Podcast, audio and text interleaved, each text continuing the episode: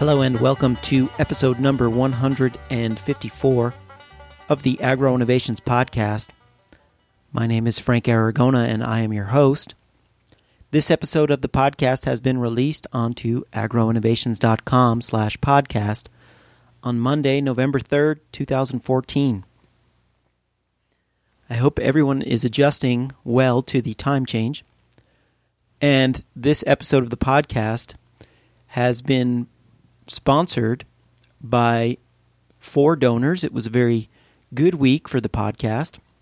Thank you to Michael C., Olaf M., Amanda H., and Christopher H. Your very generous and substantial donations help me to continue to provide this content to the listenership. If you would like to follow their example, please click on the PayPal donate button on the right hand side of the website agroinnovations.com. This episode of the podcast continues many of the themes we have been addressing over the past several episodes, many episodes now, and much of that has to do with the socioeconomics of permaculture. So I hope you will enjoy this interview with Narendra Varma.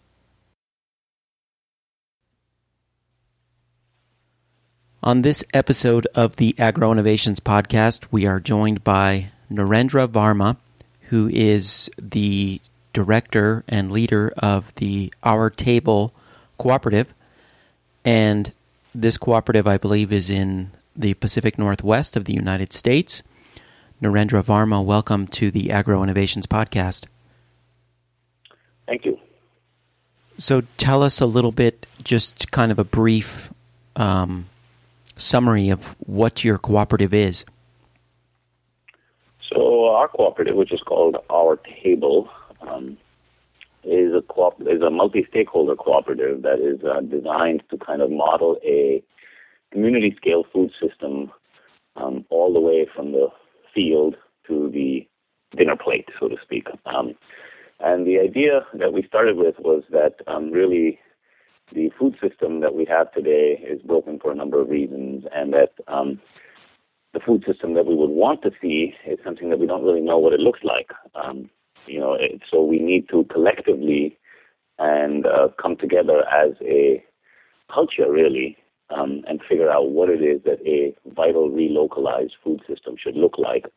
Um, but that that conversation has to be had as a whole culture and not just as a, let's say, a group of producers um, or a group of um, eaters, but really as a, as a whole. So we decided um, to put the entire system um, into a single vertically integrated cooperative, but at a very small community scale so that it meets the needs of our very particular community um, and model the entire thing so that we can understand where uh, the problems lie and what sort of solutions uh, make sense in today's world.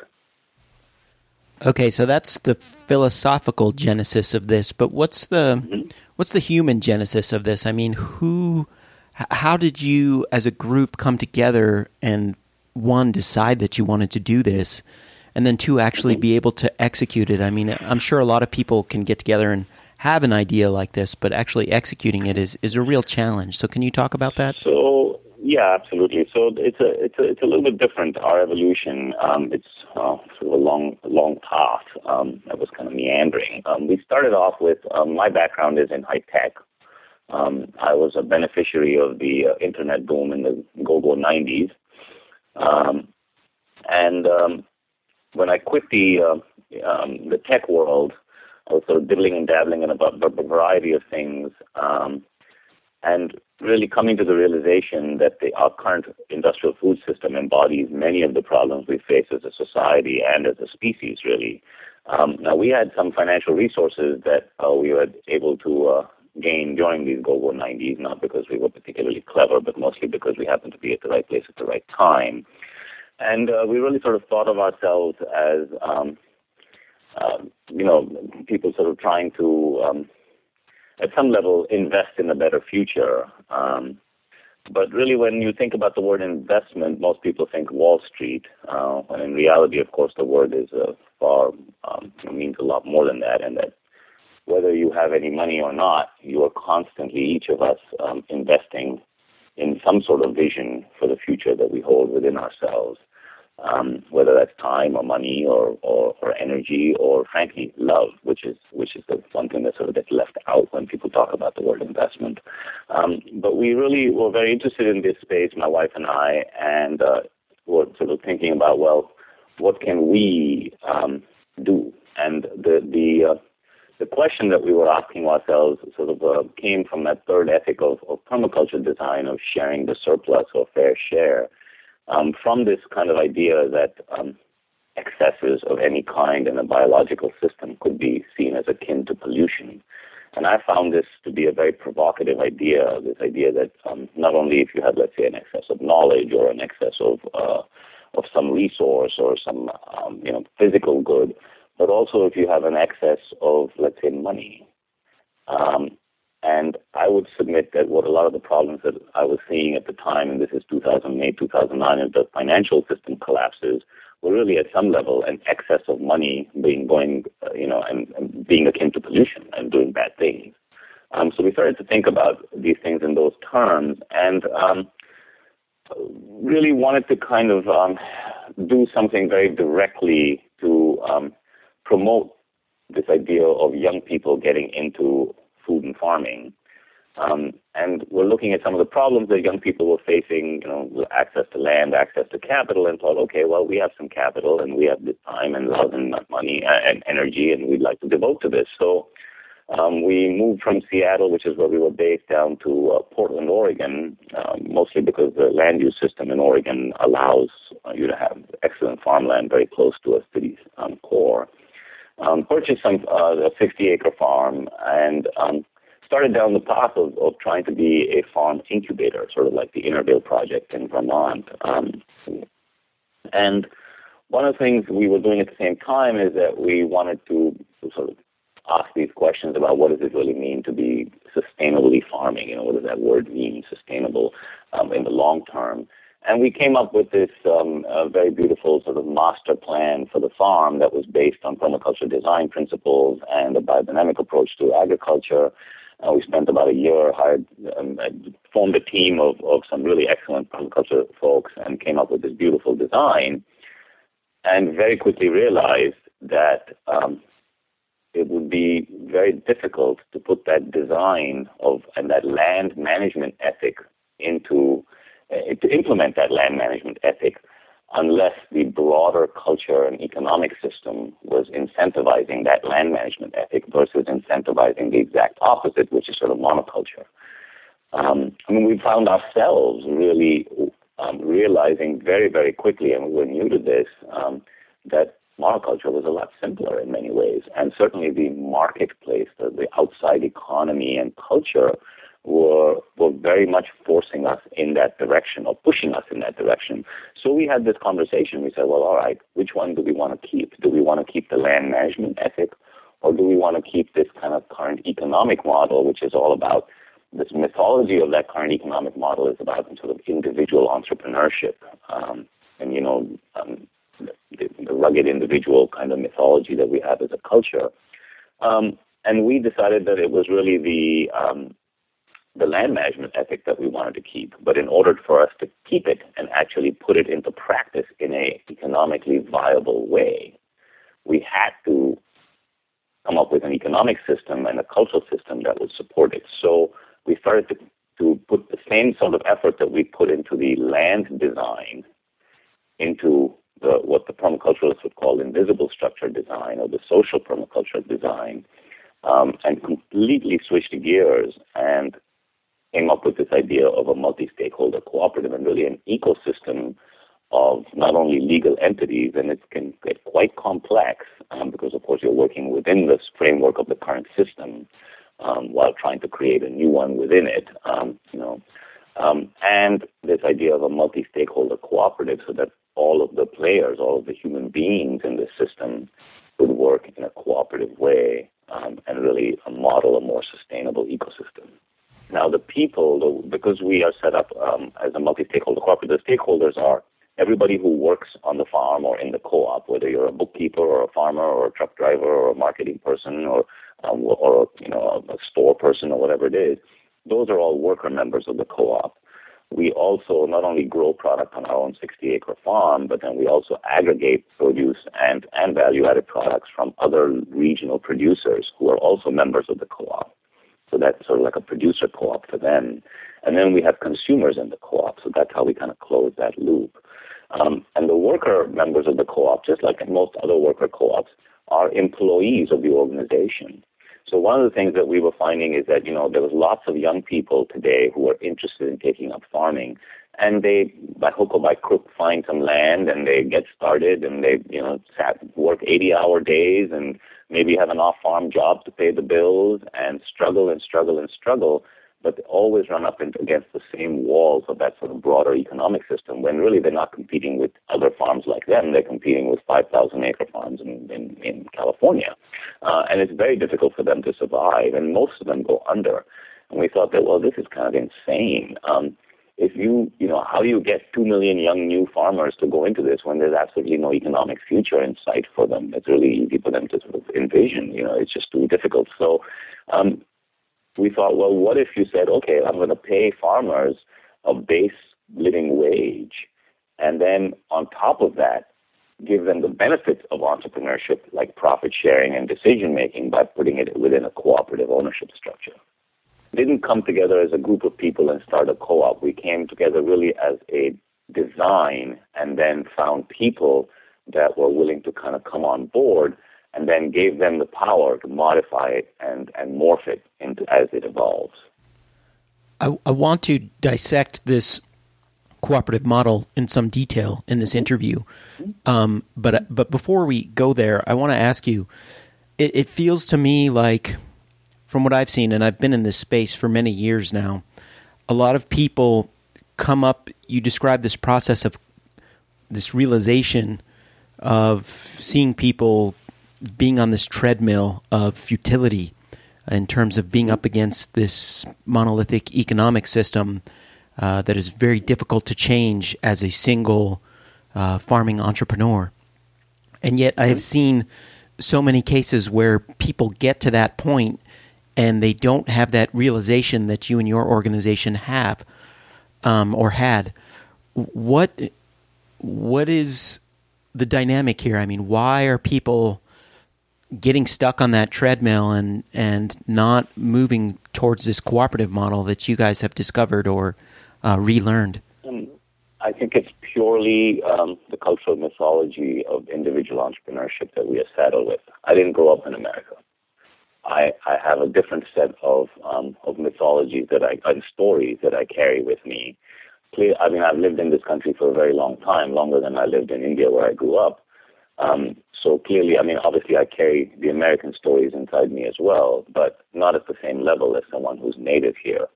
Um, so I, I guess part of it is just being willing to say that you know we a lot of people who are working in this space. Um, uh, we were talking earlier about permaculture design. You know, apply that to, to the to the physical landscape, and that feels very natural and very obvious to them. And there's this sort of aha moment when you when you see people in a permaculture design course, and then they run off and, and implement these things either on their backyards at, at a suburban or, or urban scale, or even on their small farms.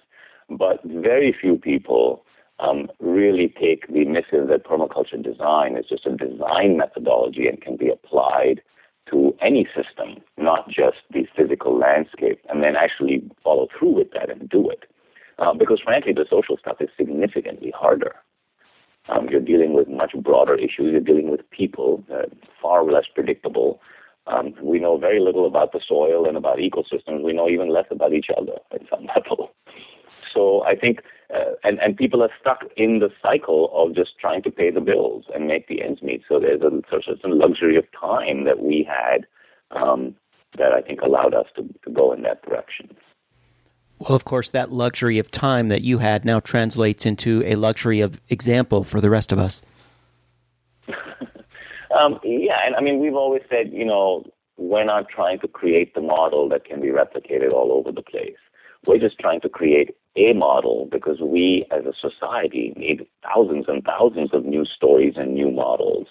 Um, and you know the successful ones will bubble to the top and and hopefully we'll all learn from the ones that weren't successful. So I always tell people everything we do is completely open source and you're welcome to copy it, but make sure you learn from our mistakes because otherwise that would have been uh, for naught, you know. So, um, what are, as you talk about this being open source and ideally uh, people can replicate it, where do we start there? I mean, can you break down what this model looks like and what elements need to be in place? Um, how you go about dealing with the social organization? Um, what are the different uh, layers of institutional structures that you've built? All of these things, can you break them down for people so that they can start to think about it? Yeah, I mean, I can I can break down what we've done, but I cannot, with all honesty, tell you that it works yet. It's very new some parts of it are are sort of have, seem to be working, but until the business as a whole is economically sustainable and has has a certain amount of history to it, it's very difficult to say, oh yes, this is it, it works, right?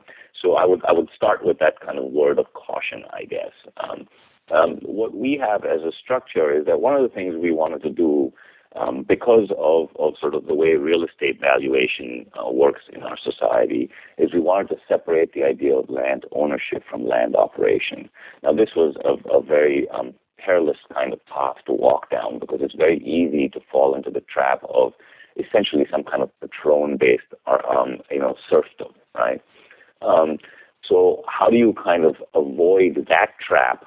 Um, the word sharecropping comes up, but it has a very negative connotation in American society. Um, although in reality, sharecropping doesn't have to be negative. Um, you know, the concept itself is not is not bad. Um, but we we started to kind of walk down some of these these sort of um, shall we say cultural um, pathways that would would be kind of uncomfortable. Um, and really examine them and realize that it's really impractical to think that land farmland outside of urban population centers, which is where most of our population lives now and needs to be fed from, um, is something that's suddenly going to come become affordable for the average person. That's just not doesn't seem to be happening. Now I have a vision for kind of common land ownership, but we wanted to model it first and say, can this work? Can you separate ownership, which is such a core idea to sort of American farming, that you know it's me on my piece of land, um, you know, all the way from sort of that initial um, homesteading movement um, to this idea that I can still work a piece of land, I can feel a sense of ownership and a sense of stewardship, but I don't necessarily own it on a piece of paper. And that's very anti-American at some level. Okay, but we were also at the same time kind of looking at the flaws of capitalism. I mean, I would, you know, this is the big sacred cow in our society, capitalism. You're never supposed to question capitalism. And I'm not submitting to you that capitalism is all bad, but it has some structural flaws in it. Um, you know, the big ones for the purposes of this discussion being the commodification of nature and the commodification of labor. Both of those things are seen as cost units. Um, so the tendency is always to minimize those costs, and, and you know the results are plain to see, um, both for, for people and for um, the landscape. So um, looking at that and saying, all right, how do we kind of do this separation? We said, well, a land trust design is an interesting model. Now, a land trust generally tends to be a nonprofit, which um, in a legal sense is a public benefit corporation. Right? The idea is that um, nonprofits don't pay taxes because they are benefiting the public at large, and that's sort of this quid pro quo between the public at large getting taxation money from that corporation um, versus the benefit that that corporation is providing. So we modeled the idea of a land trust. So our land is actually owned by a land trust. Now it's not legally a nonprofit, and there's a, a sort of a silly little legal speed bump for that but that's a short-term speed bump, and long-term it will become a nonprofit. Okay, um, and then we said that that land is then leased out to a operating entity, and there's some advantages to that. Um, the advantages are liability. Okay, the advantages are that the operating entity cannot hijack the land cannot be tempted by, let's say, the developer that walks in, uh, you know, rides in on their fancy car and offers you millions for this land because the town is growing up around you. You know, so there's that. So by separating ownership, you get rid of that temptation. And I find it sort of this supreme irony that so many farmers in this country work their whole lives to, you know, protect their land and to improve their land. And then because of the economic realities of farming, when they approach retirement age, they're secretly hoping that somebody comes and buys their land at a high price so that they can retire because that is their only asset. And that is, is, is, you know, heart wrenching for a lot of people to do. Um, but a lot of people do end up having been put in that position. And of course, what happens is that that land gets sold to developers, and then all of that life or generations and generations of work is is destroyed by by putting concrete all over it. So, uh, you know, how do you kind of solve some of these very structural problems? Um, so we separated the land ownership. We we said, all right, the the actual operating entity has to have some of the positive features of of capitalism, of capitalistic enterprise. You know, what profit is is a motivator, right? Um, but it also has to have some shared risk because this is a very, very risky endeavor. It's not like me going off and starting a little factory to make some widget. Um, that's difficult enough. Small businesses fail at 90 plus percent rate. Now we're talking about small businesses in farming. Most of these young people who are doing this don't have a family background in farming, so haven't really grown up with it. They're new to the field itself. And then on top of that, they're dealing with this economic system that's really working against them. So, you know, it's very difficult for people to succeed. Um, so we said, all right, how do you share that risk? It's too risky, this, this individual entrepreneurship model. How do you share that risk? Um, a cooperative um, seems like an interesting model to try. It's not some kind of weird, pinky, uh, you know, pinko commie strange thing. Over 2 billion people on this planet belong to cooperatives. They are very, very successful, um, not only in other parts of the world, but also in America. Um, and of course, the agricultural communities in this country are more familiar with cooperatives than urban people are because there's so many ag cooperatives. Um, but there's very few large system multi-stakeholder cooperatives in this country. In fact, there's none really. So we looked to models like um, the Mondragon cooperatives in Spain or the Emilia Romagna cooperatives in Italy um, as a way of sort of thinking about a, cooperative economy. Now, obviously, we didn't have the resources to, to model a cooperative economy at a larger scale here, but we said, well, you know, we're just going to look at the food system in this very small community and see if we can if we can kind of do it there. Um, so that's where the idea of a multi-stakeholder cooperative came from.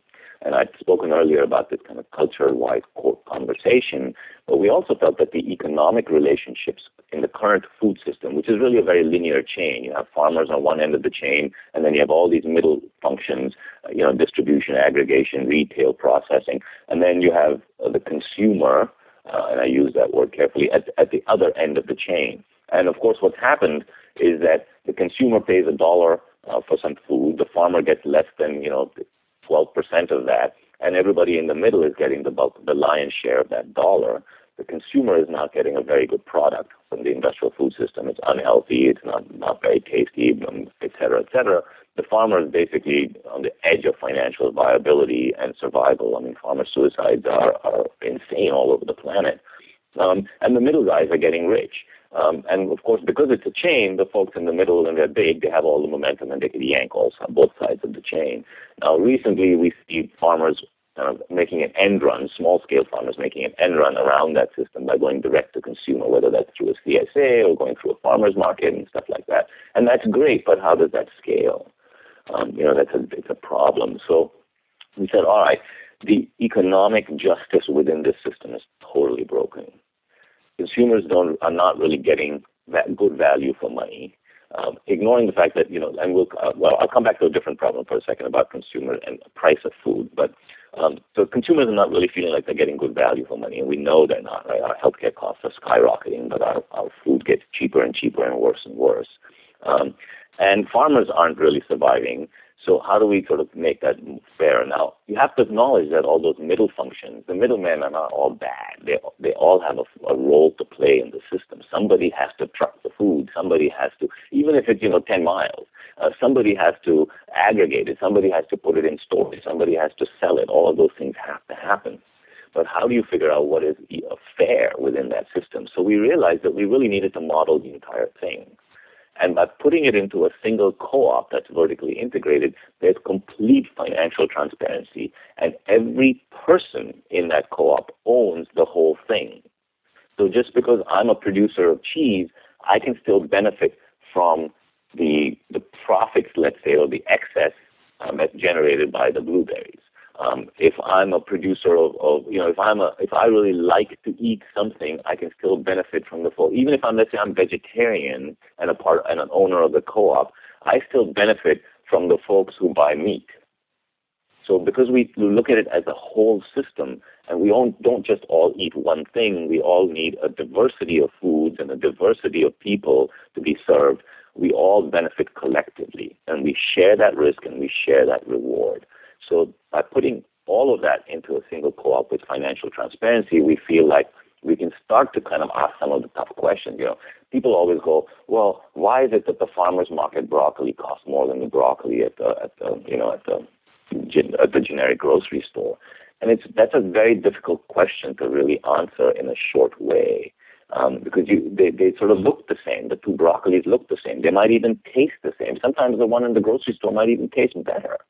Um, so it's very difficult to tell people, well, this one is better for the earth and it's better for the people who grew it and it's better for you. But in the long term, you may not get cancer you know, 25 years down the road. But today, uh, there's not really much benefit that I can point to. So there's a there's an education gap um, and there's a value gap.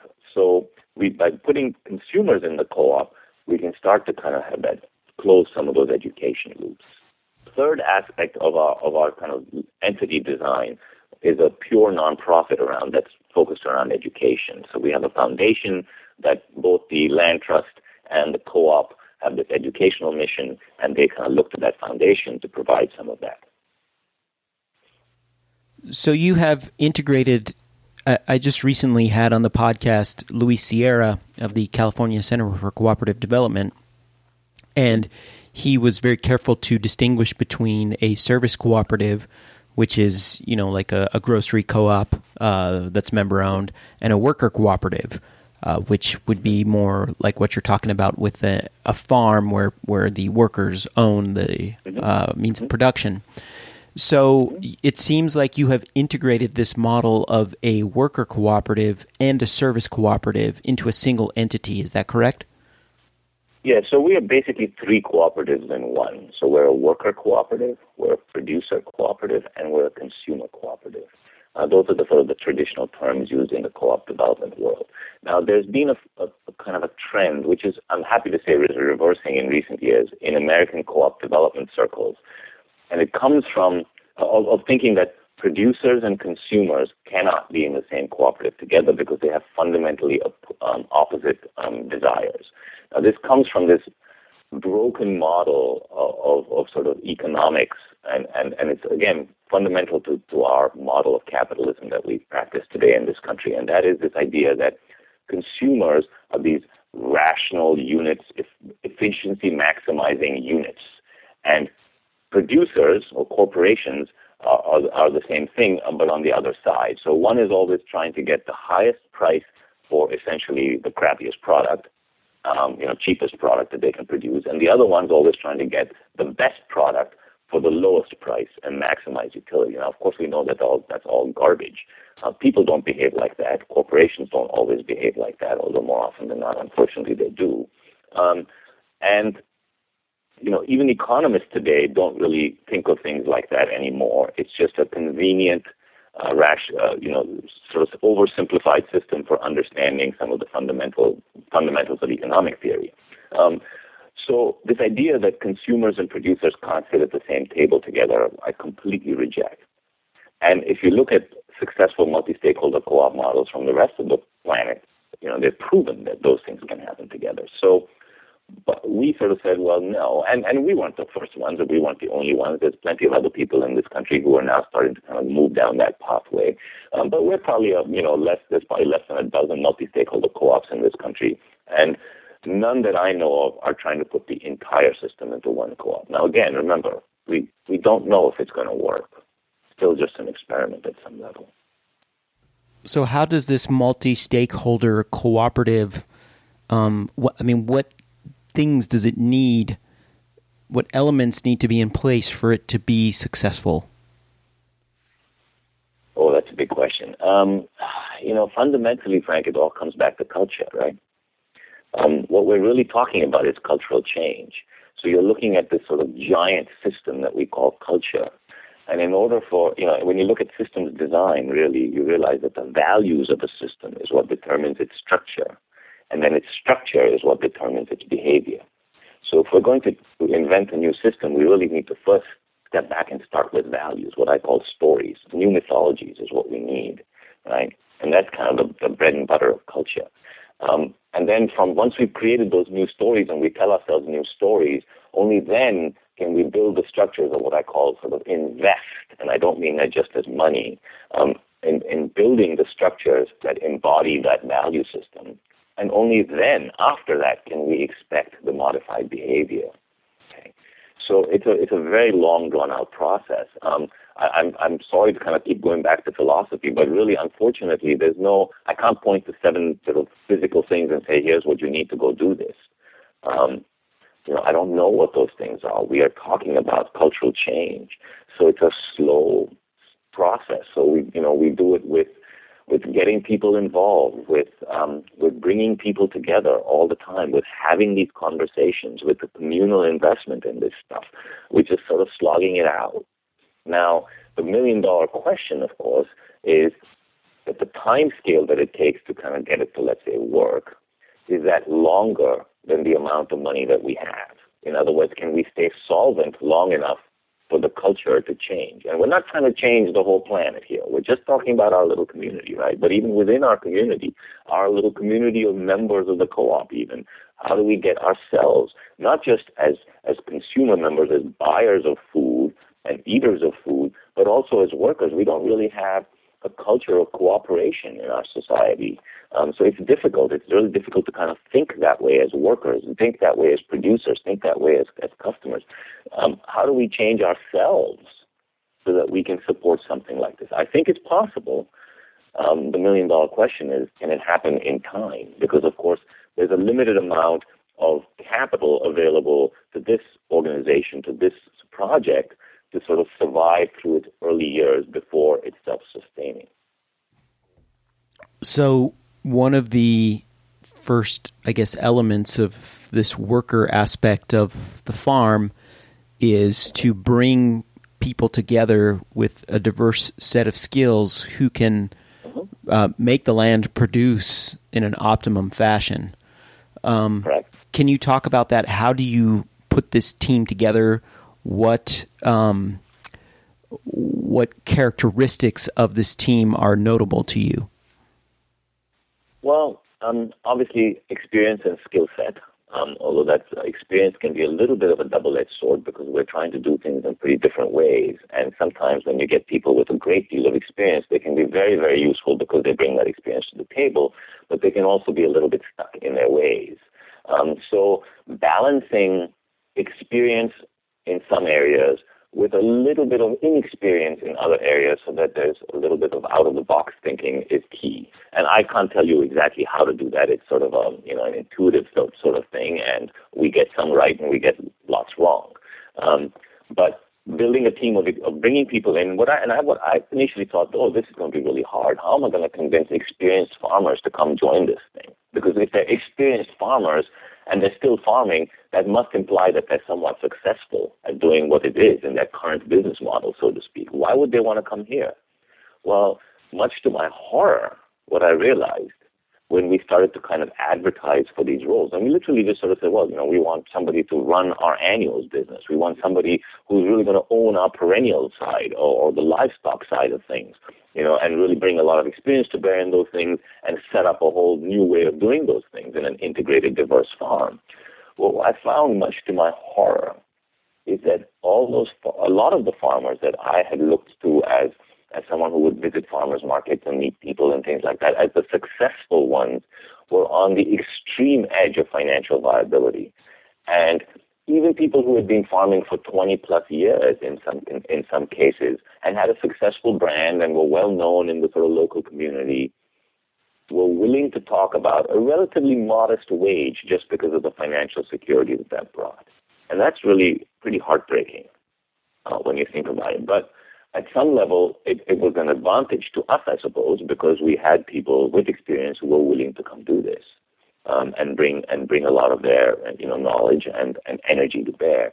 And I think a lot of those people also realized that it wasn't a failing on their part that their that their farms were struggling as much as it was a failing of them trying to rail against this broader system. And they saw this as potentially a solution to try and change that broader system because which single-handedly would be too difficult for them to do because they're too busy trying to pay the bills and make the mortgage and all of that. So by taking some of that pressure off, by sharing the risk, it again allows people the luxury to sort of, you know, invent something or to build something um, that's new rather than just trying to stay on the treadmill.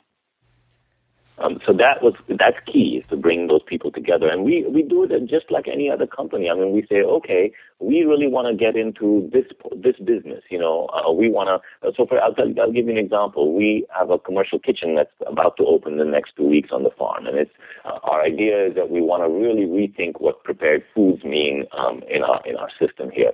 Um, people don't want to cook anymore. They don't have as much time to cook anymore. The, the people seem to have lost the skills of cooking. I mean, Michael Pollan wrote um, in the, his book, Cooked, that the average American is watching more food TV than they're spending time in the kitchen cooking on a daily basis. And so, you know, there's this big disconnect in our society. And, and you and I can talk about forever about how, you know, people should really just start cooking and life would be much better. But uh, people just don't know how, maybe. And uh, it's going to take time to change. So, meanwhile, how do we kind of do um, pre-prepared foods um, at some level, or some level of pre-preparedness, uh, maybe um, just a chopping a salad, uh, maybe all the way to a frozen something or the other, without the perils of sort of the prepared food market that you see in the grocery stores today, of you know bad quality ingredients, thousands of different unpronounceable chemicals and preservatives and things, um, you know, uh, packaging. How do you sort of take care of those things and still provide the convenience of prepared foods? So we put together a job description, a, a kind of slightly crazy sounding job description, and put it out there. And we interviewed dozens and dozens of people. Um, and because of the wage we're offering is not that great, um, you know, there was lots of people who seemed to have a lot of skills, but were not willing to work for that wage. So we really had to find somebody who had the idealism at some level to sacrifice initial wage for the broader vision. Um, and I'm happy to say that we, you know, we did find somebody, and, and I'm really excited that they're here and, and contributing, you know, their skill set to the thing. So uh, it's, a, it's a very sort of, at some level, a pretty standard hiring process. And then we say that once you work here for a year and undergone a certain amount of training um, through a training program that we put together, then you're eligible for co-op membership, at which point you buy into the co-op. So you invest the dollars as well. You buy a share, and you are now a legal owner of the business. And you share not only in the profits and the decision making, but also in the losses. Okay? So, so some of those joys of entrepreneurship, which is sharing of losses, comes back but you still get a wage. That that's maybe like a base level, you know. Is part of what so you have these folks, uh, presumably, as you said, someone who's in charge of the annual aspect of the mm-hmm. production, and someone who's in charge of the perennial aspect, and someone who's in charge mm-hmm. of the commercial kitchen. Now, are these mm-hmm. people developing the management processes that are required? I mean, obviously, all of these jobs require some uh, routine tasks that need to happen every day mm-hmm. or once a month, these mm-hmm. types of things. Mm-hmm. Are these people responsible for defining these processes and m- making yes. the business so sustainable that do. way? Um, basically, we we look at it as a whole bunch of little businesses within a bigger business.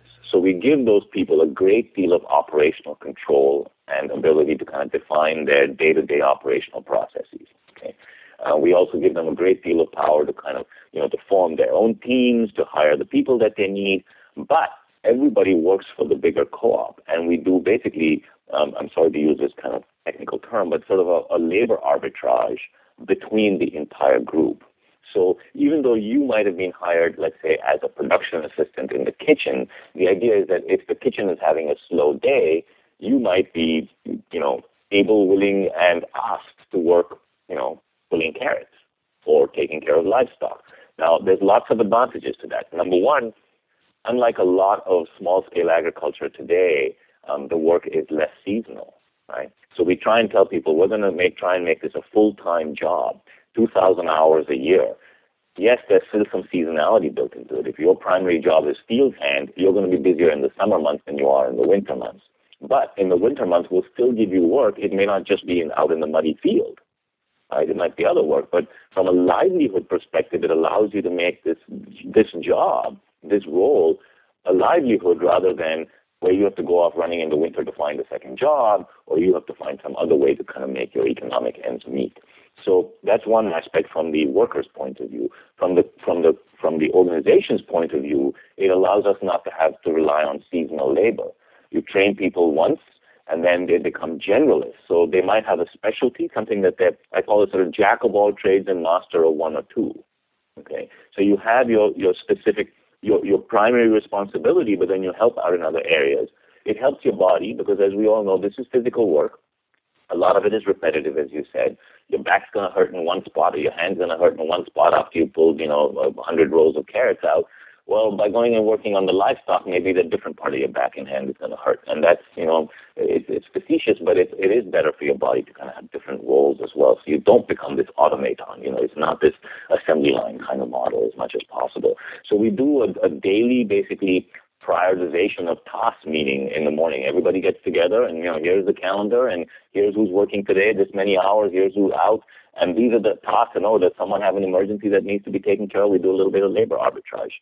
And that allows us to kind of keep people employed through the year and not do this sort of seasonal layoff thing that a lot of small farms do. Now, I'm sure that uh, people are quite busy in that type of context, and there's a lot going on. Mm-hmm. But I wonder, from a bigger picture, uh, how much work are you guys doing, if any, to document what some of these processes are, so that others can look at that and say, "Okay, we can see what these steps here are, and, and we can kind of replicate this as we try to develop our own business model." Unfortunately, nothing formally. I mean, I you know talk to a lot of people. We get a lot of visitors. We spend a lot of time with people, specifically, you know, people who've heard about us and have some specific questions. We'll spend hours on the phone with people um, we get visitors and things like that, but no formal kind of documentation process. Now, all our legal documents, you know, bylaws, articles, the things that we had to pay lawyers to develop, we share freely because as as much as um, you know, I, I like the work that some of our lawyers have done. I see no reason for the whole planet to pay them multiple times to do it over and over again. So, you know, even things like lease agreements, we we share all that freely with people um, so that they can then use that as a jumping off point for their own agreements and things. Now, of course, there are differences in law within between states and countries, so all that has to be taken into account. But I do think that that's a huge barrier for a lot of people to start these things. Is some of that sort of legal um, structure design and all of the costs and time and energy that goes with that. We have spent, you know, literally hundreds and hundreds of hours um, designing um, the legal documents around all of this, and I'm happy to share all of those freely with people. And what about the capital outlays required to do something like this? I mean, is that something that you're um, sharing with the world as well in terms of what can be expected to make something like this happen? Yeah, sure. So, I mean, you know, the, the big, there's sort of a, I would say that the capital outlay that we put in, uh, that my family put in really to start this off, um, will, can be divided into sort of two parts. So let's say, let's say three parts, okay? Uh, the big part is the land itself. And now the land is overvalued. Right? Its pricing is based on the desire of rich urban folks who want the rural lifestyle. It's not really priced at its agricultural productivity value. Right? It's not priced as agricultural land. It's it's priced as sort of um, rural estate land because of its proximity to the city. So the land is more expensive than it should be. So that's so that's one piece, right? But we think that that land is worth saving um, in the long term for agriculture because it's excellent soil um, and has other kinds of, of, benefits. So fine. So that's one piece of the investment. Uh, the other piece of it is the infrastructure on the land, you know, irrigation systems, barns, greenhouses, you know, commercial kitchens, the store, all sorts of things like that. So that's the other piece. Um, and then the third piece is sort of startup operating capital for the co-op itself, because as I said, until it's making enough money to pay its own way, it needs to be supported by outside investment, just like any other startup business would. So let's start with that piece, okay? Um, my family put put in a certain amount of money into the co-op as a, in the form of capital stock in the co-op. Okay, and we can talk a little bit more about how co-ops are financed. But then we also went out and um, sought money from other people in the community and in the area who were interested in in what we were doing and were willing to put their money behind it. So we basically went looking for patient capital or slow money, is uh, you know is what I call it. Um, and there's sort of national slow money movement that, that I've been a part of that's really helped kind of get some of those ideas together.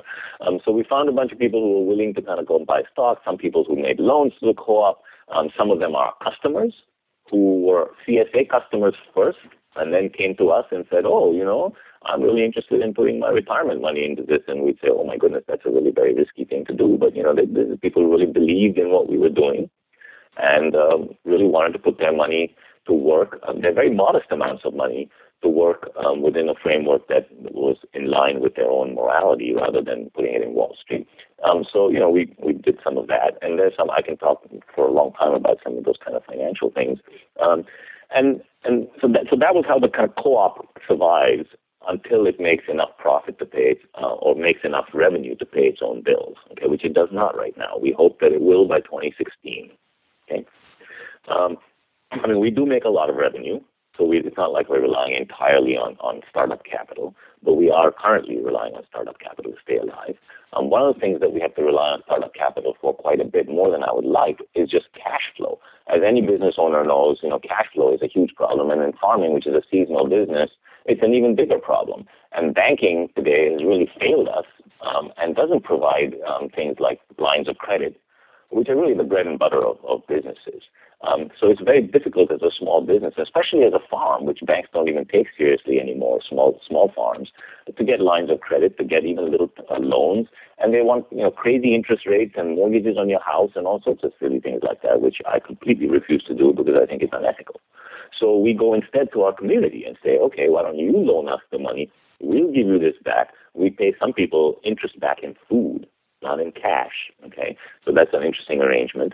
Um, and, and, we try and sort of make an end run around the banking system, which really has failed us in this in this arena. Um, the infrastructure itself on the land, um, my family kind of invested in it and paid for. Okay, and that's owned by that sort of land trust entity, and the same as and the same with the land. Okay? Now we get a lease.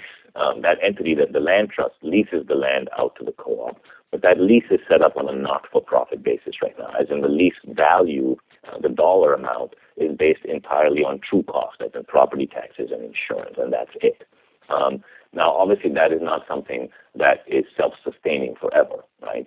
Um, because it's going to be difficult to kind of find um, land that is happy to be to be um, to, to be operated at with that kind of a lease level. Um, but that's really I see as a stopgap. I see it as sort of a subsidy at some level, a startup subsidy. And over time, the model I would love to see is that a lot of of productive farmland is perhaps owned as a commons by society as a whole and not by necessarily by individuals who are always going to get trapped into this kind of buy low, sell high mentality or real estate as a tradable commodity, which I reject. I don't think of land as something that should be tradable commodity. Have you ever heard of yeah. Fordhall Farm? Um, maybe I, the name sounds familiar, but I, I, if I have, I don't know much about it. So tell me about it. Well, I would just recommend you check it out. Um, it's it's a farm, and and I was just uh, made aware of it by Darren Doherty uh, in the previous mm-hmm. in a previous episode of the podcast. Um, and basically, it's what you're talking about, where a farm, you know, the the previous model for it was it was owned by a lord um, in mm-hmm. the United Kingdom, and ah, um, oh, okay, in the UK, and the Lord, uh, I guess, passed away and was going to, the family was going to sell the land, but the community decided they were going to, uh, as a group of 3,000 landowners, uh, purchase the land uh, such that this land would continue to provide them with organic, fresh food. So there are there are some models out there that that mm-hmm. have that uh, aspect to it. Yeah, and of course the UK has a longer history of sort of commons land um, than we do here in America. Um, we've never really had that, but I, I, I think there's a lot of um, hope there um, in commons ownership of, of land, of productive land. This aspect of agriculture makes this startup proposition so much more difficult because, as you said, there are three levels and layers of capital that are required um, you know, if you think of most people talk about startups these days, they're talking about tech startups, and so they need that uh, tech. Uh, they need that startup capital, but they don't necessarily need the inf- their infrastructure needs are minimal, and they certainly don't need to purchase uh, tens or thousands of acres of land to be able to do this. So Mhm. it's just a whole nother dimension of challenge with agriculture. Yes, absolutely. But there's some hope on the horizon. So, for example, in the Portland metropolitan area, we have the regional government called Metro, which is a sort of tri-county area around the metropolitan uh, city. And um, they had a bond measure in recent years, in a couple of decades, um, of over $250 million of taxpayer dollars that people have agreed to on a ballot, you know, put on their property taxes. And that dollars are used to buy critical land on the, that, that is on the watershed of the regional watershed. So, you know, stream channels, things like that. They buy out this land, which most of it happens to be farms, and they turn around and lease it right back out to the farmer with certain caveats on protecting the watershed. Okay. So here we are, the government, or essentially the public, owns all this productive farmland already, leases it out, manages all of that with very low cost overhead, and does a fantastic job of it. So why can't that be extended to productive farmland where you're not just protecting the watershed, but you're also, you know, feeding the community, providing jobs? To me, this is economic development. Communities routinely spend billions and billions on tax breaks for large corporations uh, to, to sort of settle in their community because of this so-called economic benefits. When people like Michael Shuman have shown over and over again that those things are ephemeral, they don't really provide long-term benefit to the community, whereas the kind of investment that I'm talking about made by a community as a commons could provide long-term investment because you can't you can move your factory from you know from Portland to Alabama because Alabama gave you a better tax break tomorrow. You can't move your land. So I, I think that, that there's there there are existing ways of doing this, existing models that can be applied to this. It's just a question of political and cultural will. Well, of course, and there's land trusts all over the country that um, haven't Yeah. haven't applied this other level of model that you're talking about, but they they may be ripe for it. Yes, I think they are. I think land trusts have focused, just like sort of the early um, sort of conservation movements, you know, on first preserving, on sort of stopping the bleeding.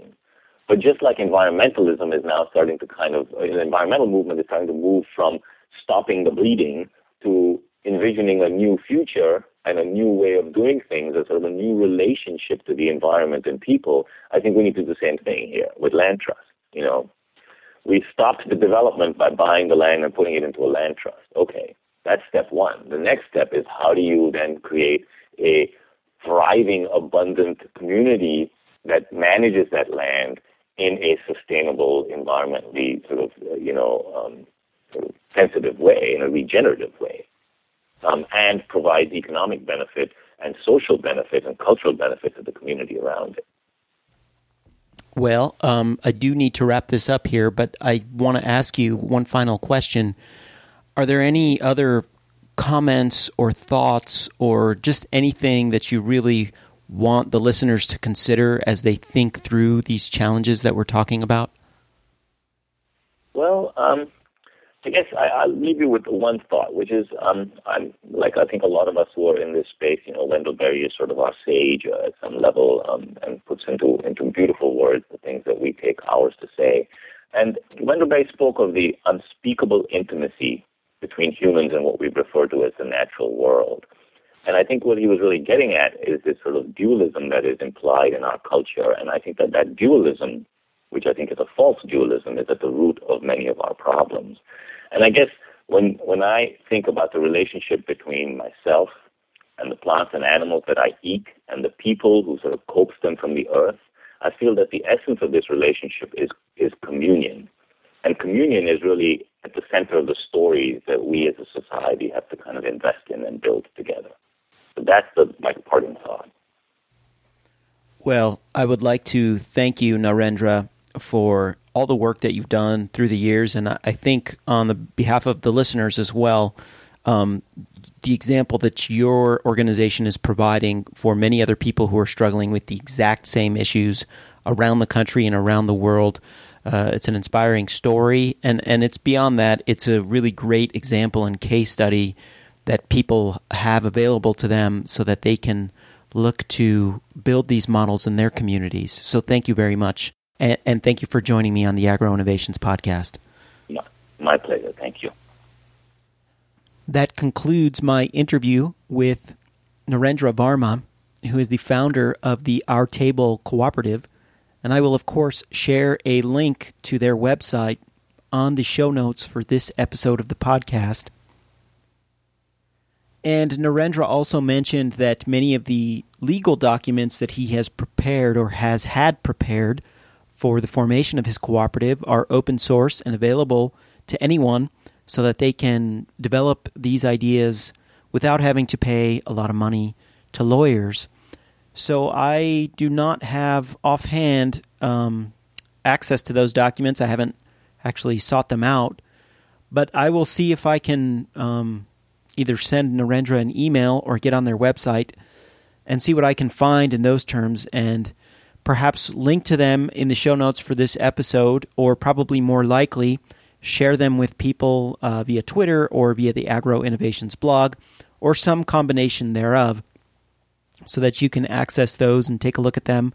And hopefully, um, if you're considering forming a similar operation, you can start to think about some of the legal implications and the documents that you will need to do so.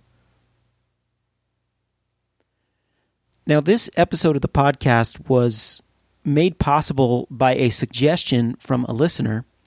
So I would th- like to thank the listeners for offering these types of suggestions so that we can get some of these case studies out to the broader audience. And if anybody else has similar examples that they would like to share so that we can continue to unwrap some of these different cases of cooperatives and collaborative development of permaculture around the country, please do so. I have some other leads in that regard that I will be following up on. So you can expect uh, more of this in the future. Again, thank you to everyone who has donated, not just uh, this past week, but all the donors to this podcast. And just to let you know that it really does make it much more possible and feasible for me to continue to provide this content on a regular basis. You may have noticed that um, I am releasing podcasts on a weekly basis, just about on a weekly basis these days, and I will try to keep up with that schedule if I can. Um, but the donations certainly make that much easier for me to do. A reminder that this and all episodes of the Agro Innovations podcast are released under a Creative Commons Attribution Share Alike 3.0 license. To learn more about that, you can visit creativecommons.org. And in fact, many people have and are using some of the content from the Agro Innovations podcast for some of their projects. And there is a pretty excellent uh, set of videos from my interview with Bill Mollison with some video footage of agricultural operations um, overlaid on Bill Mollison's voice as he talks about specific topics. I'll see if I can track those down and maybe share those with you via the blog as well. This is the Agro Innovations Podcast. I'm your host, Frank Aragona. Until next time, saludos.